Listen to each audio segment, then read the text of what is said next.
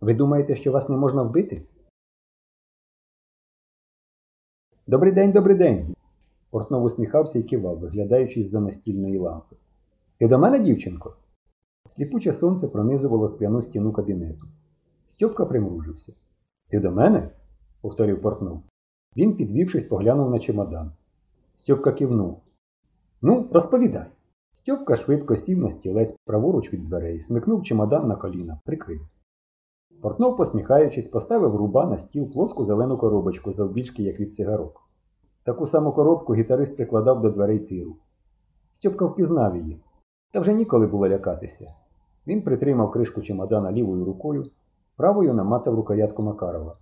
Вихопив його і застерів. Спуск із шнелером. Стріляю без попередження. Руки! Руки інженера, як неживі, лежали на столі.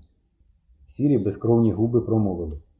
Пістолет не іграшка для дівчаток. Дай сюди. Ще чого? А цій штуковині дайте спокій. Рука відсунулася від зеленої коробки. Інженер глибоко зітхнув, щоки немов порожевіли. Бавишся в розвідників дитя часу? Чого тобі треба, власне? Стривайте, перебив Стьопка. Я вам спершу скажу ось що. І не забувайте про шнелер. Той обережно кивнув. Я знаю. Ви думаєте, ніби вас не можна вбити. Ви оживете, так? Ти з глузду з'їхала, прошепотів інженер. Ти щось плутаєш. О, ні. Це ви не розумієте, що на такій відстані вашу голову рознесе на шмаття. Інженер знову кивнув і примружився. Стьопка подумав, що даремно він почав про оживання. Припустімо, я це розумію, мовив В'ячеслав Борисович. Що ж далі? Звідкиля ти взяла, що мене не можна вбити? Це для вас не має значення. Ви повинні вивести з ладу телескоп. Навіщо? Ви самі знаєте. Інженер усміхнувся. Можна почухати потилицю? Не можна? Ну, вважай, я почухав. Як же я виведу з ладу телескоп, по-твоєму? А мені наплювати як. Поміркуй сама, дитя віку. Скажімо, я дав згоду і попрямував до апаратної з кійком ламати і трощити. Адже ж ти підеш зі мною зі своїм шнелером, інакше я просто замкну тебе з коридора, так? Стьопка мовчав. А при вході до апаратної та ще подекуди стоїть озброєна варта. Вона буде трохи здивована нашою поведінкою. Тут не заведено водити начальство під дулом пістолета, та ще й з шнелером. Віддай-но пістолет і забирайся, поки не пізно. Дорослі мають нас за ніщо, думав Стьопка. Цей навіть під гіпнозом не порозумнішав. Не вірить, що дівчисько може в нього пальнути. А й справді, як він зіпсує телескоп? Це ж не просто так, не тротинку встромити в розетку. А мені наплювати, сказав він у голос. Ви інженер, от і думайте. Я полічу до десяти, потім випущу всю обойму вам у голову. От і думайте. Раз. Він швидко нахилився і, не зводячи очей з портнова, поставив чемоданчик на підлогу. Випростався, підвівся. Плаття сильно різало під пахвами, і було моторошно бачити перед собою лице людини, в яку зараз доведеться стріляти. Ось що відчував Стьопка. Він відлічував чотири, п'ять, шість і підступав дедалі ближче, дивлячись у нерухомі очі інженера, що дивно блищали. Зупинившись перед самим столом, він вимовив вісім і раптом зрозумів, що помирає. Здавалося, він щойно сказав вісім. Чомусь він лежить на спині з заплющеними очима, голова була повернута вліво. Він трохи розтулив повіки. Поряд із головою були ноги у світлих штанях. В'ячеслав Борисович стояв над ним. У правій руці він тримав пістолет за ствол. Нечиста сила. Це був Стьопчин пістолет. Певно, він тільки що перейшов до інженера. Стьопка несвідомо рванувся, щоб схопити пістолет за рукоять. Але портнов відскочив. Обличчя в нього було сіре, а очі розширені, як від переляку. І він незграбно перехопив пістолет за рукоять, випростав руку і натиснув спуск. Класнув бойок.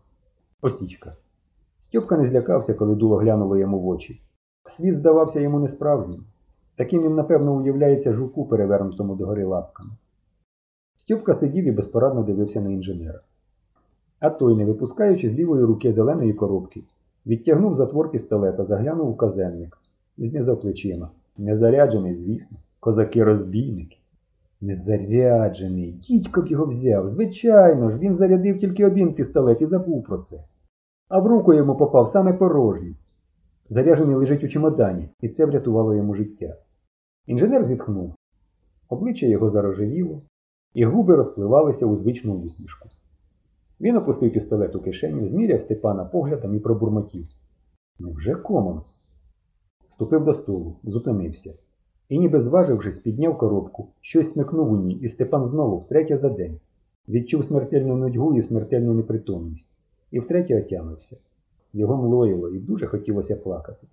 Він знову лежав горілиць. А інженер Портнов сидів за своїм величезним столом і дивився на нього. Рило, сказав Степан, ти рило, фашист, зрадник. Він лежав і лаяв Портнова, від ненависті втискаючись у пластик підлоги. Зрадник, зрадник, зрадник. Ну ну, обізвався Портнов. Попрошу без крутих слівець. Фашист, зрадник. Хто до кого увірвався з цим, як його там шнелером? Ти лежи, не вставай. Підлога, правда, брудна. Все-таки він був дуже здивований і поглядав на Стьопку з острахом. А втім, підводься, я погано бачу тебе за столу. Чого мені заподіяли? несамовито закричав Степан і підхопився. А чи треба тобі знати, от що? Інженер тримав його під прицілом своєї дивної зброї. От що. З другого боку, ти вже знаєш надто багато, а? Так, здається, слід казати. Стьопка мовчав. Я двічі пробував помістити в тебе десантника, і ти двічі його не прийняла, хоч посередник стоїть на повній потужності. Стьопка раптом спитав Це малий посередник? А що означає помістити в мене десантника? О, суцільна грамотність, пробурмотів інженер. О, чудеса Всесвіту. Ти справді надто багато знаєш. Де Степан, кажи? Який Степан, дядечку? відповів Стьопка. Тоді інженер зняв телефонну трубку, затиснув її між плечем та головою і заходився постукувати по важелі. У вільній руці він тримав зелену коробку посередника. А Стьопка враз спітнів. Він зрозумів, що Портнов зараз викличе когось, можливо, і веселого діда-охоронника, і накаже дівчинку вивезти і прикінчити. І раптом до нього дійшло, що Портнов не зміг помістити в нього десантника, або, як Стьопка це називав, загіпнотизувати. І тому не міг дізнатися, що лежить у чемодані. Про другий заряджений пістолет не знає. Портнов сердито дмухав у трубку, міцно тримаючи в руці посередника. Чемодан трохи прикритий лежав за два кроки від дверей і за три кроки від Стьопчених ніг. Язичок замка загнувся всередину і не дав кришці стати на місце. Стьопка примірявся. Інженер скосив очі набирав номер. Стьопка стрибнув, відкинув кришку. Блиснула синя рукоятка. Він схопив її і вистрілив навмання, водночас натиснувши її на спуск і на запобіжник. Рах, рах! Затряслися вікна. Перша куля на друзки рознесла телефонну трубку, друга пішла вбік. Інженер випустив трубку і заплющив очі. Стьопка обімлів. Йому здалося, що череп інженера бризнув білими скалками. Пощастило, поцілив у трубку. Ледве дихаючи, він наблизився до столу і витяг посередники з великої ослаблої руки. Коробка була важка. З одного боку на ній було маленьке заглиблення, з другого дві нитки, довга і зовсім коротка, з маленькими кульками на кінцях. Оце так так, прошепотів Стьопка. В'ячеслав Борисович саме розплющив очі. Контузило його не сильно, тільки подряпало щоку скалками пластмас. Він уп'явся в коробочку у стьопчених руках і тихо, зривистим голосом промовив Віддай, віддай, вибухне. Ге, дзузьки, сказав Стьопка, сам собі не вірячи. Інженер дивився на нього з жахом, беззвучно ворушив сірими губами. А ви мене боїтеся, мовив Степан. Віддай. Голос був здавлений, хрипкий. Степан підняв посередник, прикинув довжину обох ниток. Щоб увімкнути посередник, сидячи за столом, інженер повинен був смикнути за довгу нитку. Коротка малувата. Навіщо тут дві нитки? Він сам собі не вірив. Він лише бачив, що інженер завмирає від жаху, а вистрілити ніколи не пізно. І смикнув за коротку нитку. Коробка поважчала. Інженер заплющив очі. Більше нічого не сталося. Степан позадкував, наштовхнувся на стілець. Сів, підкошувалися ноги. Пістолет ходив ходором у руці. Треба б замкнути двері, подумав він. З надвору могли почути постріли, хоч дверей двоє і вони оббиті. Але де взяти ключ? Портно поворушився і забурмотів, не відтуляючи очей.